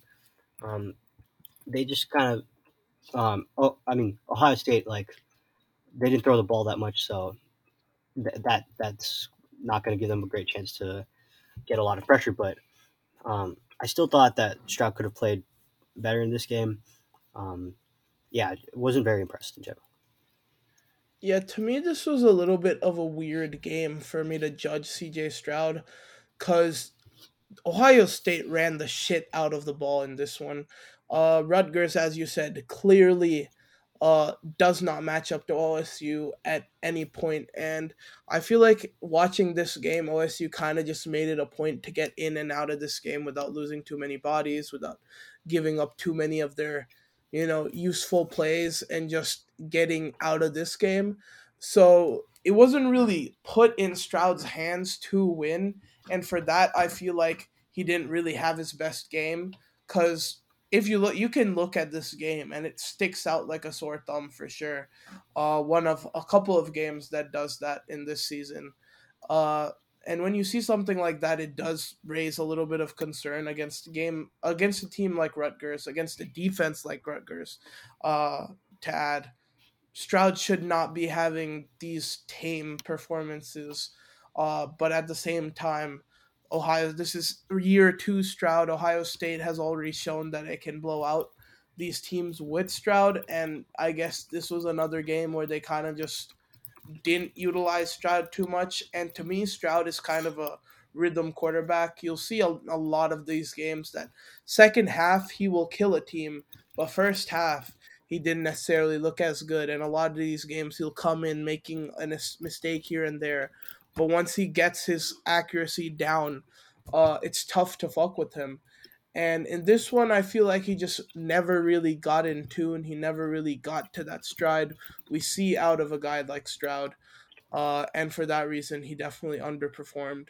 Uh, still not a game that highly concerns me, but definitely a game to add to his whole uh, up and down agenda because one of the problems with Stroud is his inconsistency. And this is a game where we saw that. Yeah, I mean, he's a little bit of an up and down quarterback. Um, so let's talk about one of the ups. Um, like my transition there, uh, Michigan State again. Yep. Um, Michigan State. Um, we can safely say that CJ Stroud owes them, um, because yes. again, this one he absolutely tore up the defense. Um, a number of explosive plays, and the interception that he threw, I didn't think was his fault. Um, so only one negative play, and that was a sack that he took. But I mean, they were just they were just absolutely tearing up the Michigan State defense. So 69 yard touchdown here for Emeka Egbuka, um, 51 yard touchdown, um, 30, 32 yard explosive play, like all uh, explosive play after explosive play. Um, too many for me to go into, honestly, but the three I do want to highlight that 51 yard touchdown, like I mentioned. Um, Julian Fleming wide open, but perfect throw from CJ Stroud leaves him to massive yard yards after catch opportunity. Um, and then this third and eight, um, with about nine minutes left in the second quarter, absolute dime into a tight window um, that leads to a 32 yard gain from Marvin Harrison. Um, and yeah, other than that, it's mostly intermediate stuff that's picking up huge YAC uh, opportunities. But Stroud was pretty pretty impressive this game from an impact standpoint. Um, I think his accuracy was pretty solid at about sixty percent, uh, perfect pass rate, um, and Michigan State didn't generate a huge amount of pressure um, on Stroud. So, like we said a couple of times already, uh, we know what happens when Stroud isn't under pressure. Only twenty three percent pressure rate in this one. So, yeah, I mean, any any other thoughts that you want to add?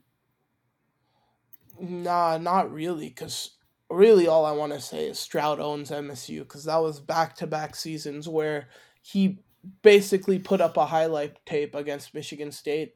And this performance reminded me of like the game he had after I think it was the uh Nebraska performance last year where he clearly underperformed against a subpar talent team compared to Ohio State and then he just comes out the next week and absolutely balls out. to me, that was the type of performance this was against MSU, and it, it's good to see out of Stroud to see that gene where after a bad game, he's not going to let up necessarily double up, and that's definitely a good trait for him to have moving forward. Uh, and this is again another up we see from him because the offense was completely in structure. It wasn't moved away from what Ohio State wants to do. And when you have that going for you, Stroud is lights out. And we saw that once again. All right, let's move on to the next game. So this one is this one is a little bit of a controversial game, um, because Stroud has a string of uh, fantastic throws here. This is the Iowa game, by the way. I forgot to mention that. Um, yeah, Stroud has a string in the third quarter where he throws four consecutive incredible passes. So I'm just going to go through them right now. The the first one is a tight window throw to Emeka Egbuka. Um, over the middle of the field, he just dots him up, layers it perfectly. Um, the next one is um, this one was a pretty crazy pass. So he's under pressure initially from the interior. He steps right and just layers the ball over um, layers the ball over one defender, drops it in in front of another, um, and makes sure that the corner behind Marvin Harrison can't make a play on the ball for an 18 yard gain. One of the most impressive 18 yard gains that you'll ever see, um, honestly. Um, and then he throws a fantastic pass um, down the left sideline for uh, the 13 yard touchdown to Emeka um, completely um, uh, fits it into a tight window here. Um, the corner is all over Emeka but um, Stroud's ball placement is so good that it doesn't matter. Um, and then on the ensuing drive, um, the very next play, in fact, um, Stroud hits Julian Fleming in what is a kind of a tight window because the corner is kind of in pursuit, and or not the corner, the I think it's a safety um, is in pursuit of Fleming, um, and him diving for the ball doesn't end up mattering because uh, Stroud hits him in stride for a 79 yard touchdown. Um, but I do want to mention there are a couple of turnover worthy plays in here that are kind of bad. So, in early in the first quarter, um, he's pressured early on this play. Um, this is about 13 minutes left in in the first quarter. Um, he's pressured pretty early in about two and a half seconds, but he pulls the ball down, um, and that leads to the defender hitting him square in the chest um, with the football, and the football comes out, and the defender returns it for a touchdown. I thought that was his fault. Um, I thought he could have done a better job, kind of avoiding the pressure or uh, throwing the ball away would have been the best option in that situation. Um, an important note because a quarterback with elite feel or awareness, um, I think, does throw the ball away in that situation. Um, and then first play of the third quarter, um, he has um, an interception here where he just uh, tries to hit Fleming and he's covered, and um, yeah, that, that leads to a pick.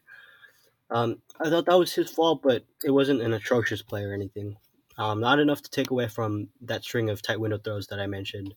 Um, and so I thought he had a pretty okay game, but not particularly impressive because he does have those two plays that uh, stuck out to me. Okay, uh, for me, the Ohio State was a little, or the sorry, the Iowa game was a little bit more impressive to me than it seems to be for you.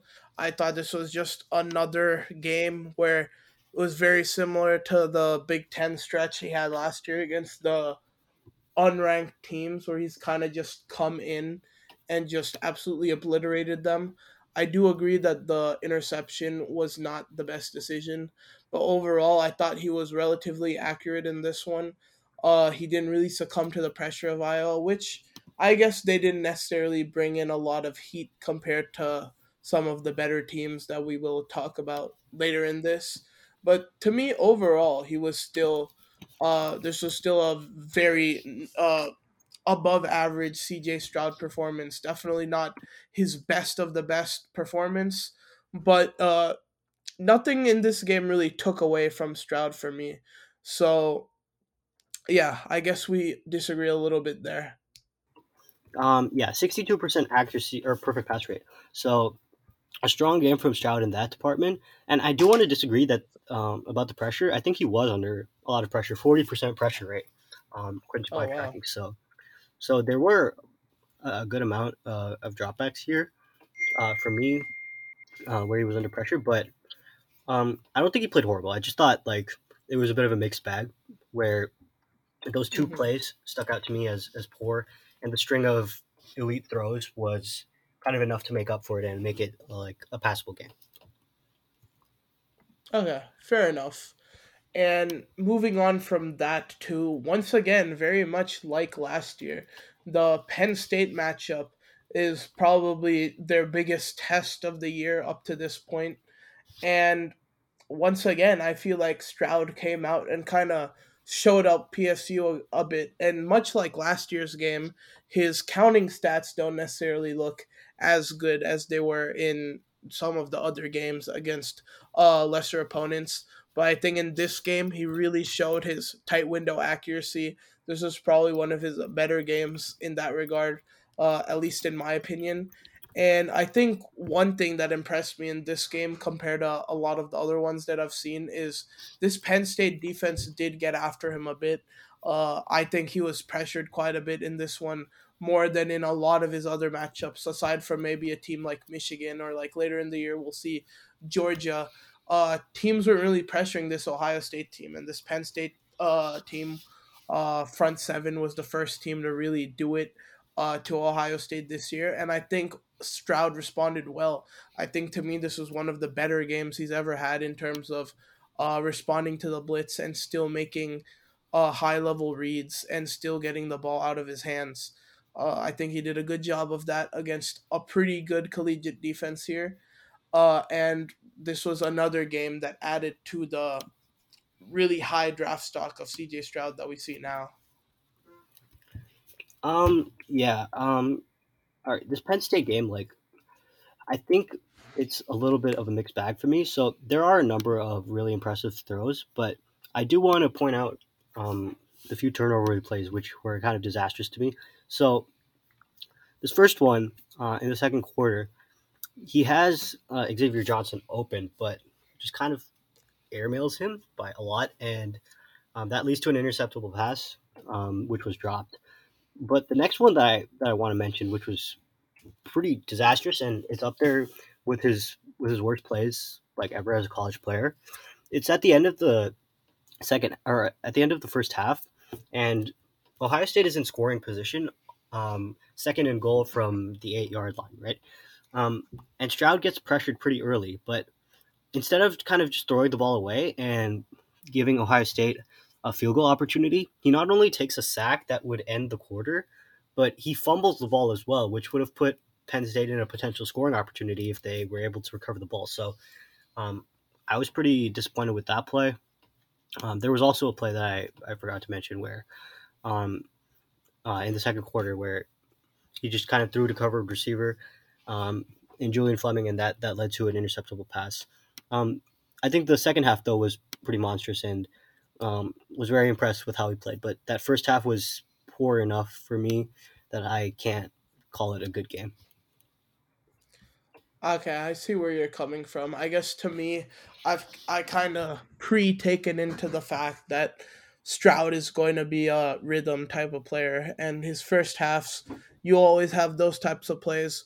But I do get where you're coming from. From that, those plays do generate a lot of, or just negative plays in general. And when you look at the game as a whole, that does take away from what he does in the second half. So I do get what you're saying. And when we look at the next week, this was probably one of his roughest performances of his collegiate career. Uh, I'd say this was another similar game to the Rutgers game in the sense where Ohio State's plan was clearly to come in versus a very, very poor opponent and just run the shit out of the ball and just blow them out of the t- blow them out of the game. And I think if he had a performance similar to Rutgers, I would have just taken it as that. But he looked significantly worse in this one compared to Rutgers, in my opinion. Uh, his completion percentage does look crazy in this one compared to his other games, and I do think it's a little bit inflated because I think he did deal with a little bit of a dropping problem in this game compared to his other games. This was also probably one of his worst uh, help performances And when you're on a team like Ohio State, you're not often going to complain about help. But I think in this one, his receivers really were not getting open against a very, very poor Northwestern team. I thought this Ohio State team would just be able to torch every facet of a very, very, very bad Northwestern defense, and they really weren't uh, able to. This was kind of a off game across the board, not only for Stroud, but that whole Ohio State offense. Uh, I'm not really sure what happened here because it wasn't like he was particularly pressured in this one, but his accuracy was just off. His footwork was not really looking like it needed to. Uh, it was almost like it was a bad weather game, but I don't believe this game was in bad weather from what I remember watching this game. So uh, yeah, honestly, this game confused me very much on Street CJ Stroud and raised a lot of questions because this isn't too far back in his collegiate history. Uh, it is a bit concerning. Yeah, I'll, I'll quell some of your concerns there, um, because it was a weather game. Um, and Oh, it was it was it wasn't because of like snow or anything, but the wind was pretty rough. Uh, apparently, it was up to thirty miles per hour wind, so um, that's going to make it really tough to throw. And from that standpoint, uh, I do think he pl- he played a good game, um, considering the elements. Um, a number of drops in this game, um, or at least passes where the receiver could have made a play on the ball but didn't. Um, the one that I did want to highlight was this beautiful pass that he threw in a tight window in the third quarter with about nine minutes left to Emeka Egbuka. Um, just layers it beautifully outside the numbers uh, in a tight window to the right, but Egbuka just just dropped it stone hand. Um, and then he made a, a, a few plays where he ran the ball really well. Um, a 16 yard gain as well as six yard gain uh, on the ground, but the big one uh, late in the fourth quarter to kind of put the game away. They're on um, the man, I, I don't know how to translate these numbers. Okay, they're on the 49 yard line uh, of Northwestern, and he has a 44 yard run that um, puts them uh, on the five yard line in scoring possession. So, um, yeah, a number of plays on the ground here that were pretty impressive, and I think it is, um, I, I think it is a point to note that he does have requisite speed to run, but the things that I have questions about are his his feel in the pocket and like his his natural ability to sense defenders around him and um, his spatial awareness on on plays uh, out of structure. That that's really the question mark for me. Not really like his running because his running was pretty impactful in this game. So um, yeah, that's what I thought of the Northwestern game. okay, and that makes a lot of sense. I guess I didn't really look into this game. I didn't realize that the wind was so bad. I guess that's that's not something that necessarily comes up on the film like rain, snow. You can visually see. Uh, I didn't know that about the wind, and that makes that game make a lot more sense. Uh, and then moving on from that matchup to a very, very much more common game for Ohio State and Stroud, where we see them the Ohio State blowout IU, and Stroud comes in with a solid performance. I would say here his accuracy wasn't his best in this game.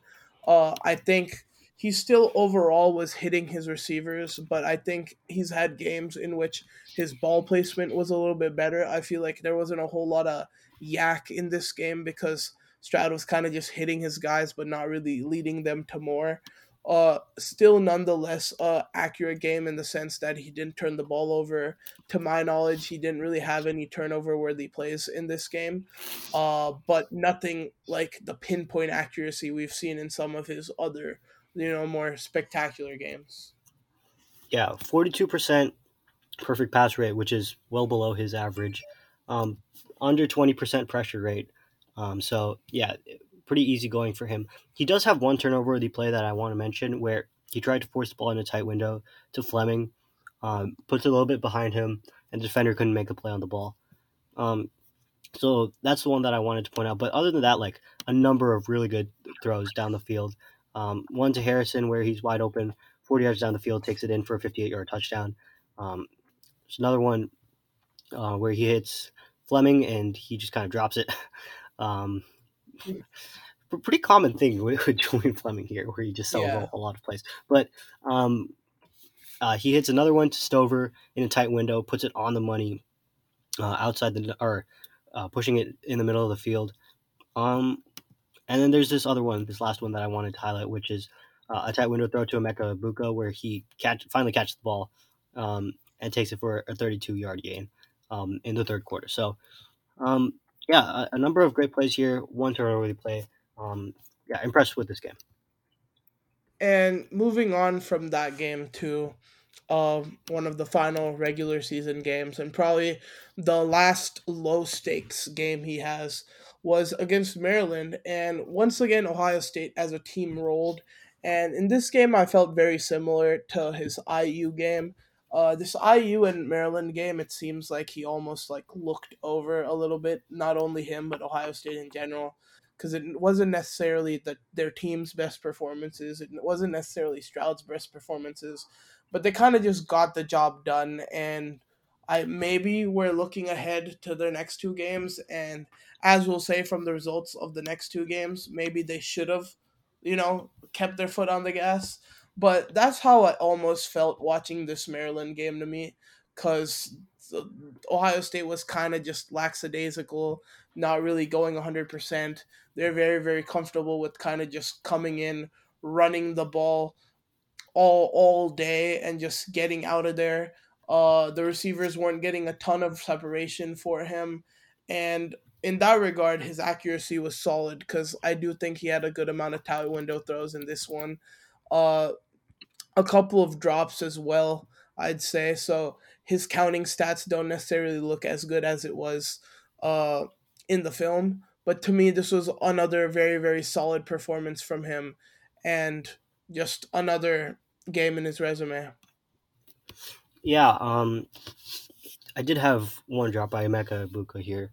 Um, there, there's, oh, I wanted to highlight this. This is this game has his best pass of his career, in my opinion uh, from an accuracy standpoint. On the first play of the game, like Marvin Harrison is like totally blanketed, and he just like he just finds a way somehow to, to put the ball in there. So um, I wanted to highlight that. Um, there's another play um, late in or later in the game, uh, in the second half with about 10 minutes left, where he hits Emeka uh, Egbuka in a tight window for a 35 yard gain. Um, but yeah, other than that, like he wasn't really pushing the ball down the field. And there was this one play where he took a 16 yard loss on an intentional grounding, which I thought was was pretty poor play.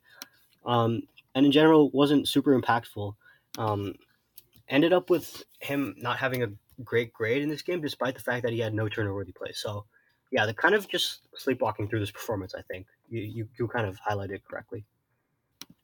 Yeah, and moving on from that game to definitely his two biggest, most looked at games of his entire college career. And the first one came up against number three Michigan. And I remember from this past season, this was a very, very, very highly anticipated matchup. Because, like I said with last year's, Michigan Ohio State is always very, very highly anticipated. But when it's for a playoff spot potentially, uh, for the Big Ten championship, the stakes are always much, much higher. And uh, I think this game kind of highlights what I had uh, as, I guess, a negative or just concern with CJ Stroud. Because to me, he came into this game and really only showed up for one half. I feel like his first half, we saw a lot of what you see out of regular CJ Stroud, where he came in playing very accurate, playing very, you know, himself, his type of football where he was just dinking and dunking, uh, just slicing uh, that Michigan defense as much as he could. Uh, and this Michigan defense didn't nearly pressure him as much as they did last year. But for some reason, that second half, he went really, really quiet. I think some of it had to do with Michigan's defense kind of being able to figure out how they were going to keep up with Ohio State's receivers and as we mentioned this season, especially at this point in the year when the team was really banged up, uh, they didn't necessarily have their best slate of guys. Uh, Marvin Harrison and Egbuka, I believe you pronounce his name, were still very, very good. But overall, their play in that uh, in that department of the team was not the best. And I think it was a combo of that and Stroud just not being able to fit balls and not even the most tight windows, but just like solidly tight windows. Uh, and maybe it's a result of maybe him not preparing for it all year. Because really, the only time he would have faced even a similar sort of defense up to this point in the year was maybe Penn State. And even they, I wouldn't argue, were anywhere near as good as how good this Michigan defense was. So I feel like this was really a punch in the mouth or a shock, whatever you want to call it, for Stroud. Uh, because as we'll talk about in the next game after PD goes over this one, uh, he completely switched how he approached uh, the Georgia game, where it was a significantly better defense. I think Georgia's defense these past two years has been as good as you can get for college football. You really can't face much better than that. Uh, but this Michigan game was definitely a punch in the mouth and definitely a raise for concern because it really goes into his inconsistency problem and the problem of him not necessarily performing sometimes under pressure. Um, I I kind of had a different view of this game. I I was I was impressed enough by the first half to where uh, the second half wasn't really like enough to dissuade me from thinking it was a good game. Um, I do agree that the second half was kind of poor. Um, the interception that he threw was kind of bad, um, and he didn't really push the ball down the field enough um, in the second half.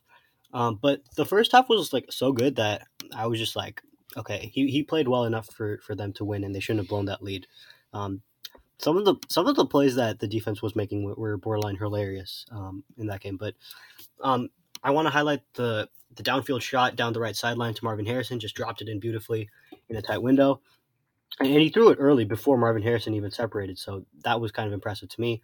Um, he has another one um, in the it, earlier in the second quarter where uh, he hit he fits the ball into a tight window again to Marvin Harrison for an 18 yard gain. Um, and then another one or earlier in the in the first quarter um, fits the ball into Marvin Harrison uh, 20 yards down the field for a 19 yard gain. So uh, a number of great throws here for Stroud. Um, even one dropped um, by Marvin Harrison uh, in a tight window. Couldn't get uh, couldn't pull the ball in. So um, yeah, I was impressed enough by the first half to make it so that the second half wasn't horrible. Um, yeah, I don't know if yeah. you feel I mean, I, I agree with you even with my analysis that his first half was definitely very incredible. And I'm not going to be one of those people that blame him for the loss here. I think anybody who watched this game knew was very, very clear that Ohio State's defensive struggles were the reason they lost this one. Uh, so I'm not going to bring in the whole CJ Stroud loses big games narrative because I also agree that it's a bit dumb. Uh, but I do see a concern with this game to where you know, maybe he didn't necessarily uh, play so bad in that second half to where it takes away from what he did in the first half. But I do think the drop off in play is something of concern because Stroud's biggest, uh, I think, gripe by any pro, anyone who was doing like a scouting report or anything on him was his inconsistency not only like throughout the season but like within games too. And i think that michigan game was a huge huge highlight of the fact that his inconsistency can like bring issues in games like this. And it is maybe a little bit of concern uh, that some of these big games he's not showing up for. And I will say a lot of what I'm saying right now, he silences right away in this next UGA game. So I'll get yeah. right to talking about that. Uh, that UJ, UGA game, not only from uh, CJ Stroud perspective, but also just a viewer perspective, was absolutely incredible. And I know you've got all the stats for that game, so I'll let you get into that one first, PD. Um, yeah, I mean, this was this was like a monstrous game for for Stroud. Um, so he had a number of plays under pressure. Um, so out of the 44 that I, that I tracked for this game, 21 of them were under pressure, and he put up 0.67 points per play under pressure, which is like a ridiculous number. Um, it's it's it's so ridiculous in fact that like it's about one and a half times his career average for all plays. So you you could see just kind of how how insane that is. But um, let's just go through like the biggest plays. So he rolls out right um, in the first quarter, um, hits Marvin Harrison Jr. about 35 yards down the field for a 31 yard touchdown in the end zone. Um, it's another play um, where he, he goes outside the numbers again, um, evading an interior pressure, uh, hits Julian Fleming for a 13 yard gain. Has another one um, for another touchdown. This one again to Harrison, where he makes multiple defenders miss in the pocket, uh, sprints right, um, and hits Marvin Harris. I've like never seen him evade that many pressures in one play. Probably his best play from a mobility standpoint of his career. Um, he has another one where he hits Julian Fleming for a 25 yard gain um, after evading pressure. Um, but there are a couple of plays here. Oh, uh, one more that I wanted to mention where um, on the final drive he has a massive scramble for 27 yards, so huge play there. Um, but there, oh, and, and another scramble for 17 yards here. But there are a few plays here that still have me concerned. So he he took a sack um, in the fourth quarter uh, for a loss of 12 yards that I thought was his fault. Just kind of didn't see the pressure. Um, it came early, but I, I thought it was his responsibility. I think the O line slid the correct direction, and he should have seen that one coming. Um, had another one um, where he took a four yard sack that I thought was his fault, and one early in the game um, where he took um, a 10 yard sack that I thought was his fault again, just kind of not seeing the scheme that the Georgia defense was uh, was creating. But insane game from Stroud under pressure.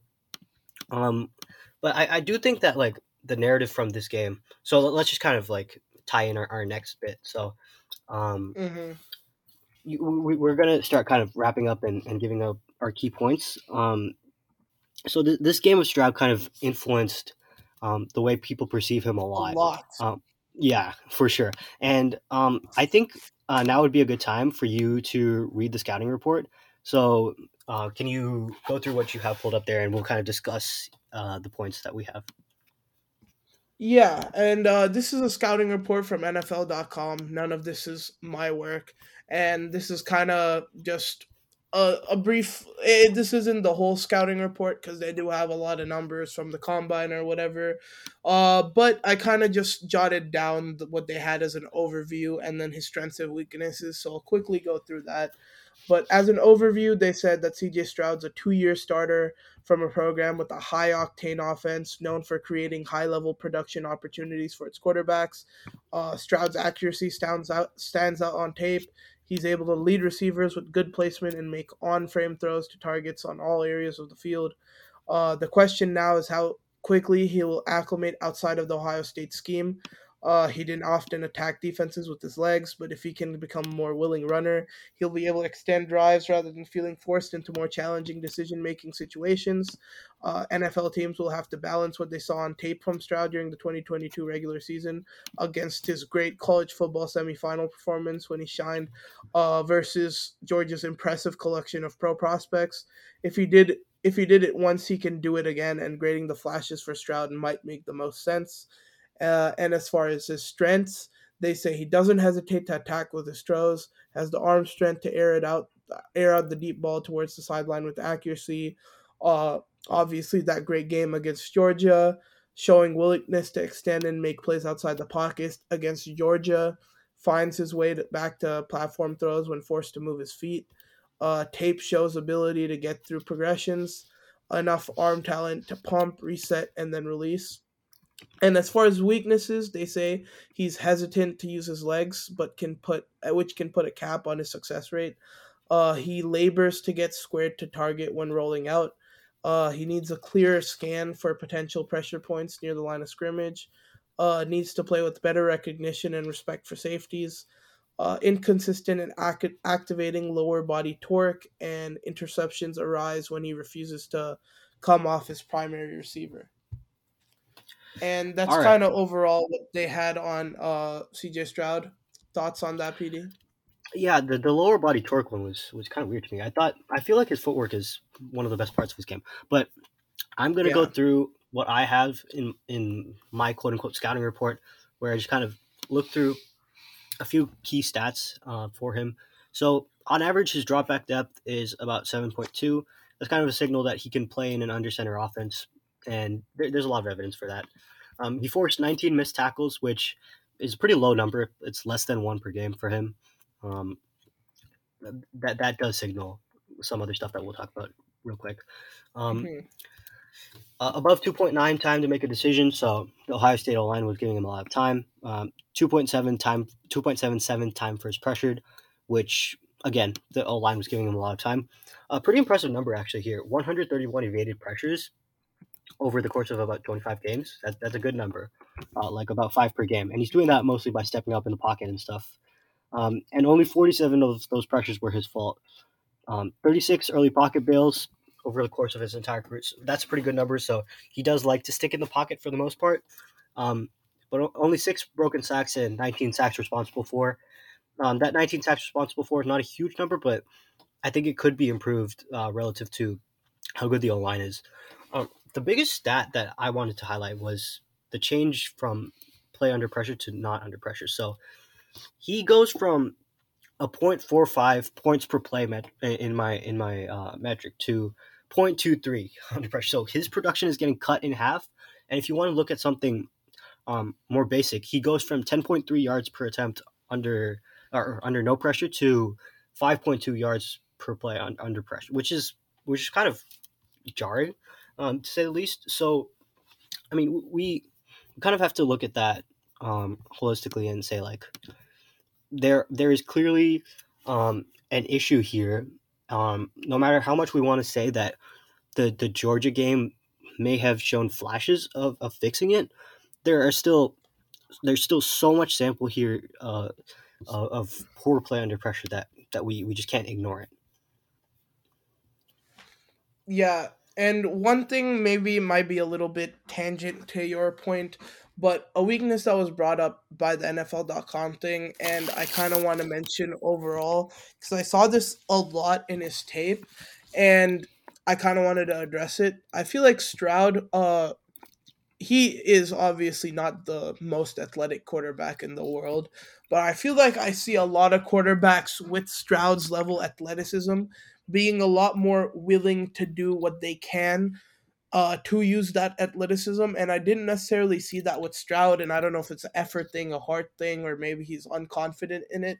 But he's definitely mobile. He's not someone that you would consider unathletic, but he refuses to run. He absolutely refuses to do things uh, uh scramble and a lot of the time, I'll see situations where it's probably better lended towards him getting out of the pocket, making an out of structure play, but he will just stay in the pocket and try to force something in the structure to happen.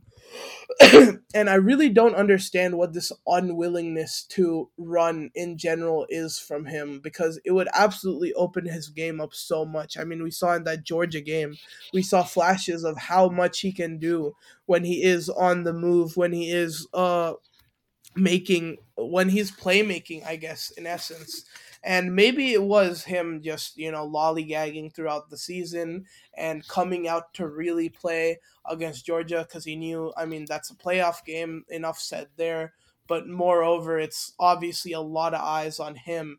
And maybe he had kind of proven himself in 2021 and coasted through a lot of this 2022 season because numbers wise, that 2021 season was looked a lot better. Uh, and even a lot of his most impressive games came in that season. So maybe he did hold back a little bit, but I don't understand why I saw a lot of that lack of maybe effort or lack of willingness to run. And I think it's holding his game back a lot. I don't know what your thoughts on that are, uh, are and how that will translate into the NFL. Because we did see he's capable of being able to do more. Uh, but I don't know if he will based off what we've seen. So, well, yeah. what do you have to say about that, PD? Yeah, so I'm going to address that and just kind of go through each as each critical aspect of his game um, that I think can be separated into into different kind of traits. So I'm going to start with two things that you mentioned there, um, which are his movement and his feel. And feel is like uh, some people like to call it the it factor or whatever it is, but generally I want to define it as the ability to adapt situationally to what the defense is throwing at you um, and to your offensive skill makers decisions plays etc right? So just general like adaptability is kind of what i'm looking at right? Um, the ability to change the way you play um, in different situations. Um, so i guess the way i want to look at it is like um, his actual movement skills i don't think uh, are poor at all.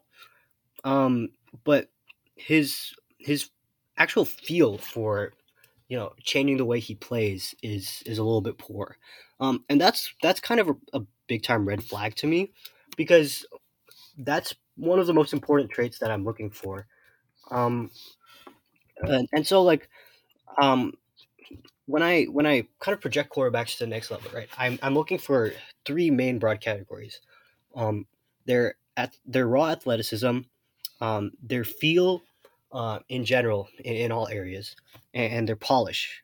Um, and Stroud is incredibly polished. Um, I'll I'll go into the next category as well uh, to kind of make my point.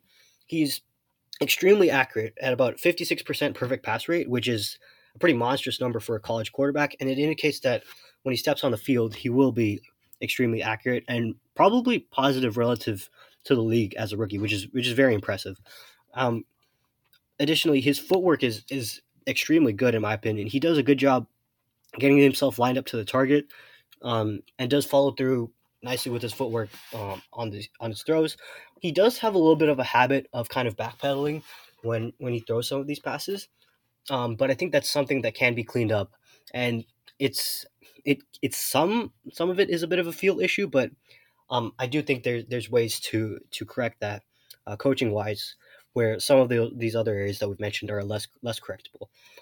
Um, so that so coming back to my point generally, he is very polished, but I I kind of have some questions about the feel aspect, like I've said uh, recently right here, um, and and the athleticism isn't doesn't really pop off the page.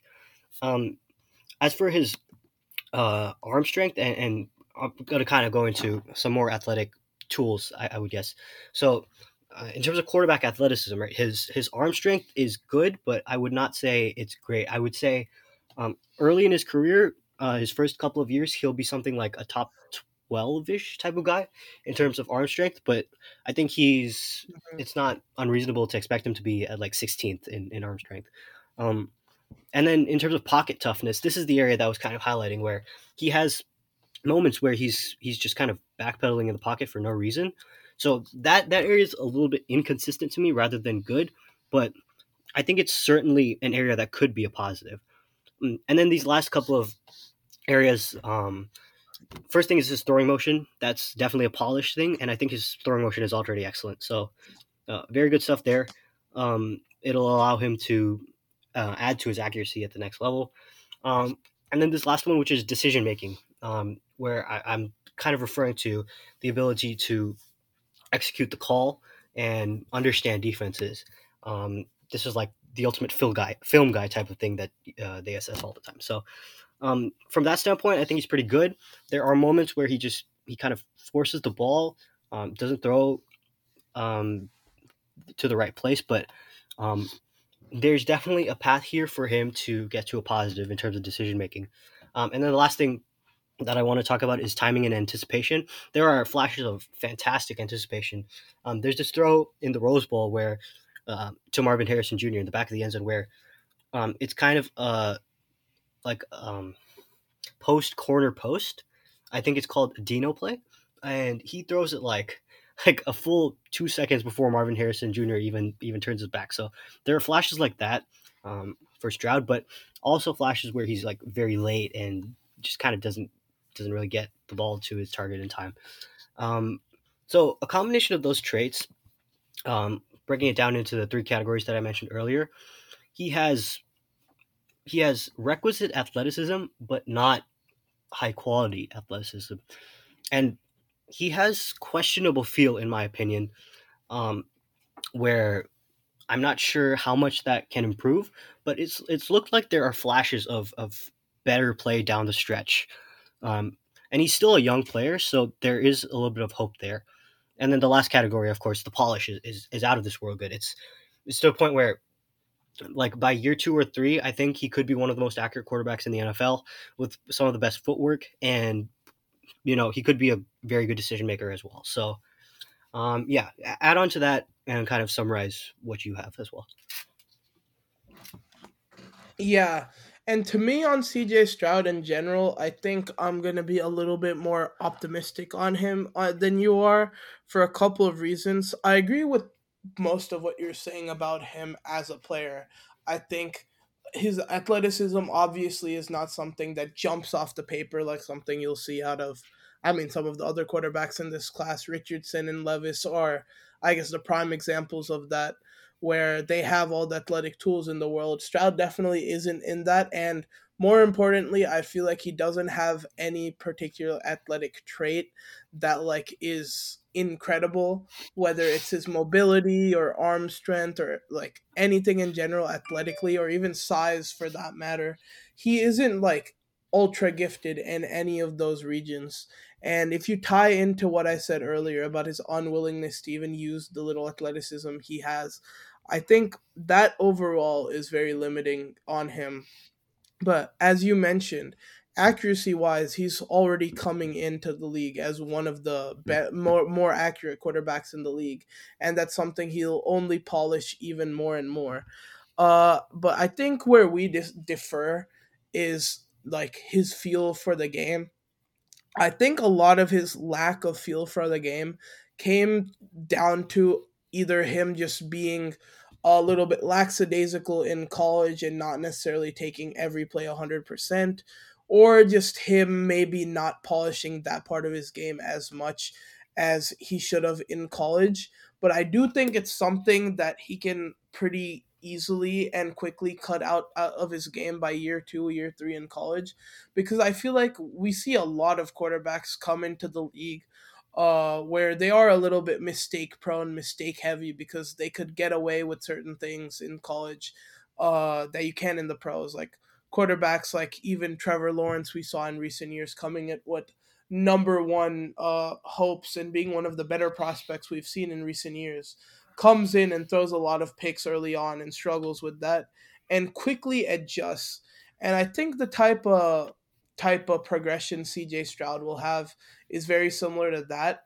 Uh, I think his situation in college reminds me a lot of what uh, a lot of people said about Justin Herbert coming out of college because I feel like a guy like Justin Her- Herbert had the tools of an NFL quarterback, and CJ Stroud has it as well. Herbert definitely more in a lot of regards because he does have like very very high level size and very very high level arm talent which Stroud does not have.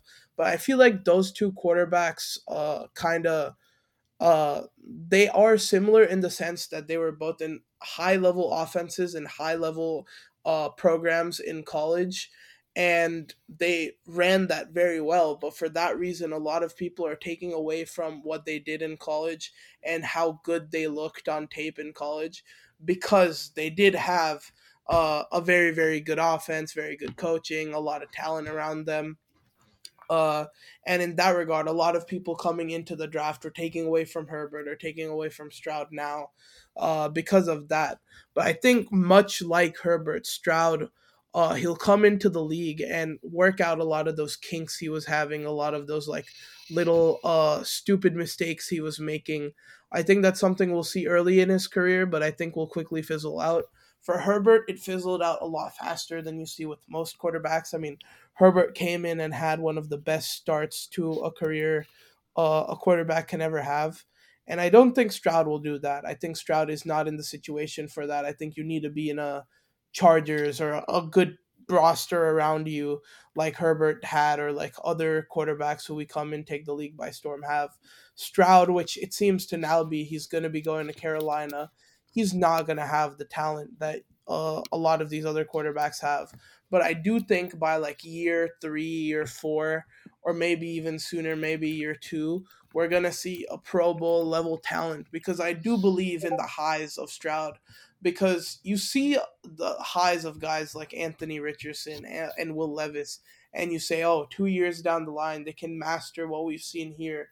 But with guys like that, you see those flashes in like one play or like couple plays here and there and people are willing to spend a top 5 pick on them but when i see Stroud i see those same flashes and uh it's not necessarily the same flashes you see out of and Anthony Richardson because Stroud's flashes are not uh, him just making an incredible playmaking type of play. It's him being able to just consistently dot a team up, like we saw for example, in I don't know, like the Toledo game or in 2021, uh, I believe it was the Purdue game or the Michigan State game or Michigan State game either either either year. I I see all of those games as flashes where I think he can hone in on that uh, those games and really be able to do that consistently. I think that Georgia game kind of has lifted expectations for him and is making it a bit unrealistic because he was absolutely incredible as a playmaker and very very good outside of the pocket in that one. And that's something he kind of needed to do because he was always under pressure and that UGA defense was really really good. Uh, so I don't I still don't think that's something that I'm going to expect out of him. I definitely expect more of what I saw in those like Michigan State games or that Purdue game uh I that's definitely what I expect more out of him going into the NFL. Uh but I do think those like kinks that he's got uh where he's got those little inconsistencies or him uh having that like turnover worthy play early in the game and then later getting into rhythm. I think once he's with NFL coaching, once he's uh honing into his game a lot more, I think he'll be able to kind of smoothed that out. And I really do think uh, CJ Stroud's going to have a Pro Bowl level career. Yeah, I actually ended up at a similar spot that you did. Um, so let's let's get into like the actual numbers, and then I'll I'll wrap up my final point. Um, so mm-hmm. I think his his his worst possible outcome, we'll call it a basement level outcome, he will still be a backup core, level quarterback because I think he's a little too accurate, too too fluid mechanically um, for him to like never work. Even if is his field is for gets, year one. No, this is just for his whole career. Like the worst possible, like the zeroth percentile outcome. I think he was. The worst possible outcome is bad. Okay, okay, gotcha. Yeah, um, he he'll still be a backup in the league because even if his field gets worse, even if he suffers some sort of injury and you know his his mobility gets even worse, that that natural accuracy and, and the the footwork will still carry him to backup level value, in my opinion. Um, and then like a reasonable floor outcome, I think is a slightly below average quarterback, kind of something like like the level that we see from um, maybe what Kenny Pickett is playing at right now. Um, just kind of um, not hugely lifting, but uh, still a decent player that can stick around as like a bridge guy. Um, my my average outcome for him was was quite high actually. Um, it was it was as a Pro Bowler because I do think that it's pretty likely that um, he provides a huge amount of value um, in the right situation. Um, and then my my uh, higher end outcome, my realistic ceiling for him was around QB five, QB six, um, so like a stronger Pro Bowler. Whereas my my uh, average outcome was like QB eight, QB nine type of thing. Um, and then my highest level outcome is like where he somehow manages to fix the feel and really hones in on the accuracy, um, and is and is incredible at avoiding sacks and all that stuff that he showed. Um, and he just kind of becomes like a QB two, QB three type of player. Um, and kind of like wrapping up, um, and then letting you talk for one more second. I think that the things mm-hmm. that you mm-hmm. mentioned are are important, right? He can improve at at those areas. He's still a young player, but for me, yeah, absolutely. improving in, in in the feel category is something that's pretty rare. Um, I, I don't think that you're kind of blessed with this kind of ability to sense defenders around you and, and stuff like that. And you know, we'll talk about a quarterback in a couple of weeks that kind of has that ability. But you, uh, I don't think that some of those traits can be taught. Like you can't just continually replicate situations um, which are new to to the quarterback's brain, right? Like if a, if a guy if like three offensive linemen lose in, in the same play and you're being pressured from three sides, like the ability to react to continually uh, different new situations, I don't think it's something that can be taught because it's different every play. Like th- that kind of trait is is not something that's rec- replicable play to play. It's the most moldable thing, and that's why it's the most unquantifiable thing. Um, and so that's that's what kind of led me to be a little bit lower on on Stroud's um, ceiling. I do think on his rookie deal that Stroud will provide an immense amount of value for a team that can have uh, like either a really strong run game so that his play action opportunities are immense, or a team with really strong receivers um, where he can continually hit open guys for uh, passes, or, or a, a, scheme even that um, allows for him to kind of get in rhythm and dime guys deep down the field. That, that those are kind of the outcomes that I see. But I don't know if beyond his rookie contract, where there's a large amount of situations that he would go through, um, that he will be like an MVP level player, um, unless something goes massively right for him. Okay, I, I see what you're saying more with CJ Stroud, or and where you're coming from a little bit, and I hundred percent agree that feel is something that you can't teach. There's just certain traits in general that you can't teach a player or a quarterback in that regard to do, and feel is definitely the biggest example of that. So I would agree with that. The part where I disagree is CJ's lack of feel. Uh, I don't think he necessarily has bad feel. And to me, the reasons why I think that are because of the games where he's come out and he is absolutely flawless. And I know that UGA game, like you, you don't want to stick to that and harp on it too much, but I feel like that game really changed a lot of people's perspective because that is like on the biggest stage he showed that he does have a feel for a game, the game. Because, like I said, that was the first time in his probably college history, aside from maybe the Michigan games, where he was the he was on the team with clearly less talent, especially in this one because UGA has a historic level defense and that Ohio State offense was extremely banged up.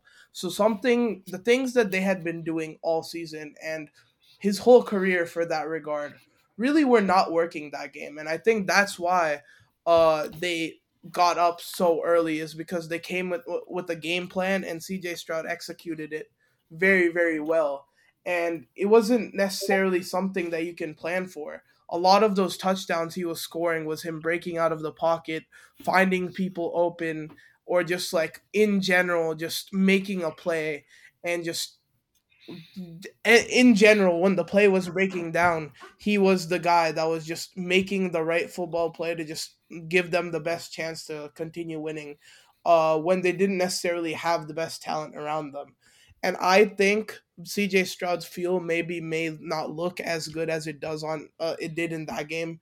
In any other game he really played to, throughout his career, because he really wasn't challenged to that extent uh, a lot of those games that I was talking about throughout the season, he kind of just looked lackadaisical and he wasn't putting his all into it. And you could probably bring out character concerns or just effort concerns in general with that. But I don't think it's just representative of his feel. And it's not something you can prove right now, obviously. I can't, me saying that he just didn't put his all into it doesn't really mean anything at the moment. But I do think when you put him in an NFL setting, it's gonna bring out that high level feel we saw out of him in that UGA game.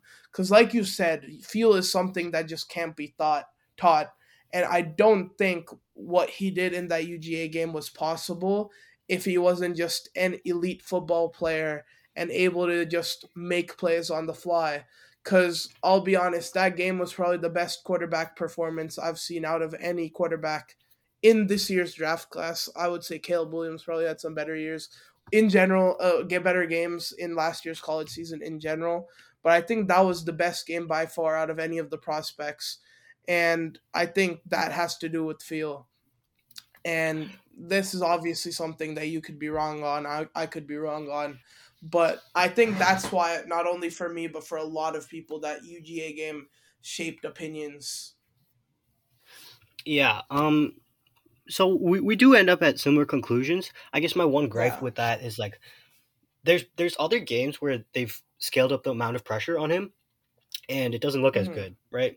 Uh, there's I can point to like 3 4 games maybe other than that UGA game and there's maybe only right. one or two times where it looks. So it's it's kind of on or off and that inconsistency could be a positive thing eventually or a negative thing, but for me like the the stickiness of that is just like I, I want to lean negative as a default. But in general, we kind of arrived arrived at the same conclusion.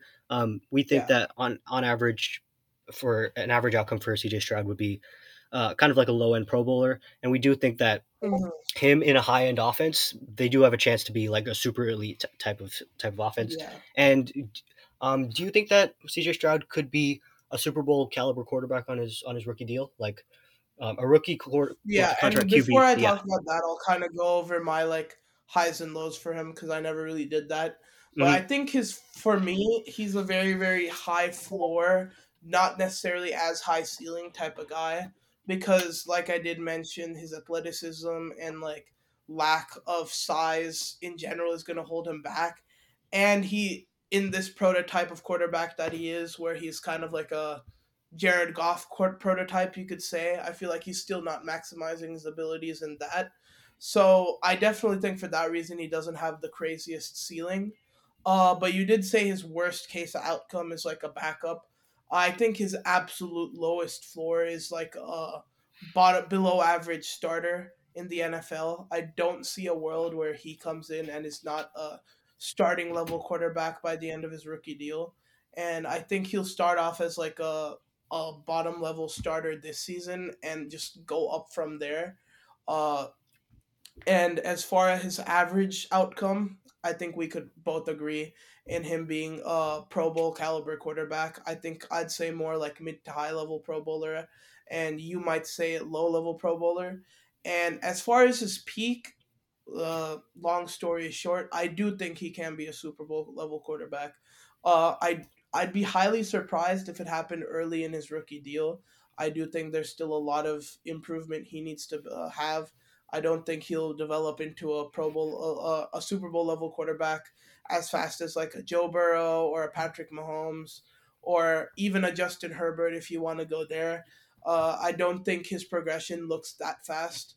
Uh, but I do think in like three, four years, we could see CJ Stroud as being uh, a top five quarterback or uh, maybe maybe even uh, top 10 is more realistic because we do have a yeah. lot of elite quarterbacks in the league right now. Yeah. But if CJ Stroud led a team to a Super Bowl, I would not be surprised whatsoever. Yeah, that's kind of where I ended up.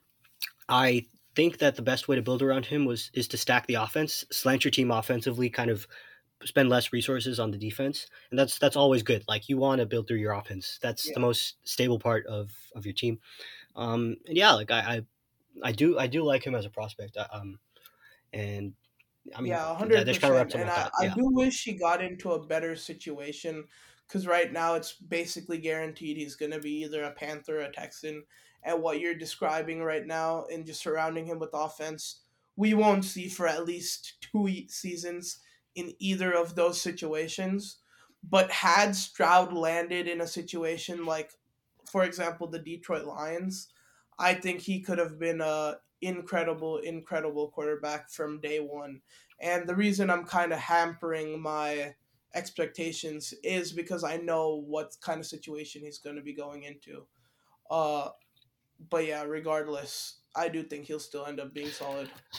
Panthers Panthers got a really strong offensive line, so I think they could have some play action stuff going pretty early, and they yeah. have like they have mediocre weapons for sure, but um, I, I do I think, think, they've currently built their offensive roster to suit Stroud well. Yeah, because it does correct. seem like that's what they want, and they do have, uh, if if they can stay healthy, an offensive line that can be top ten throughout this season, and if you can give Stroud time, like we said throughout the time we were talking about his film, in structure, it's like he's he's amazing. Uh, so yeah, they definitely do have the line for it. Uh, they do need like two, three playmakers to surround him to really, really optimize CJ Stroud. Like if they were to build like a offense like you see with the 49ers, I think he could be like incredibly successful in that type of offense. And I hope the Panthers can build that for him. Uh, but as of right now, we we just don't know what that what that'll be. Yeah, I actually like his ability a lot to fit in a bunch of different types of offenses. He can play from under center and in gun, and he's good at um, playing just the basic dropback game. So th- there's a lot of good traits here. Um, yeah, that's that's all my thoughts. I don't have any more thoughts. I, have like talked a lot today. Yeah, um, I'm pretty much done at this point as well. Uh, I think we've gotten this covered. All right, thank you guys so much for listening. Uh, make sure to like, leave a rating, do what you have to do on whatever platform you're listening on. Uh, that'll be all from me. That's all from Padhi. We'll get, we'll see you guys next week with another episode of a draft breakdown. Yeah,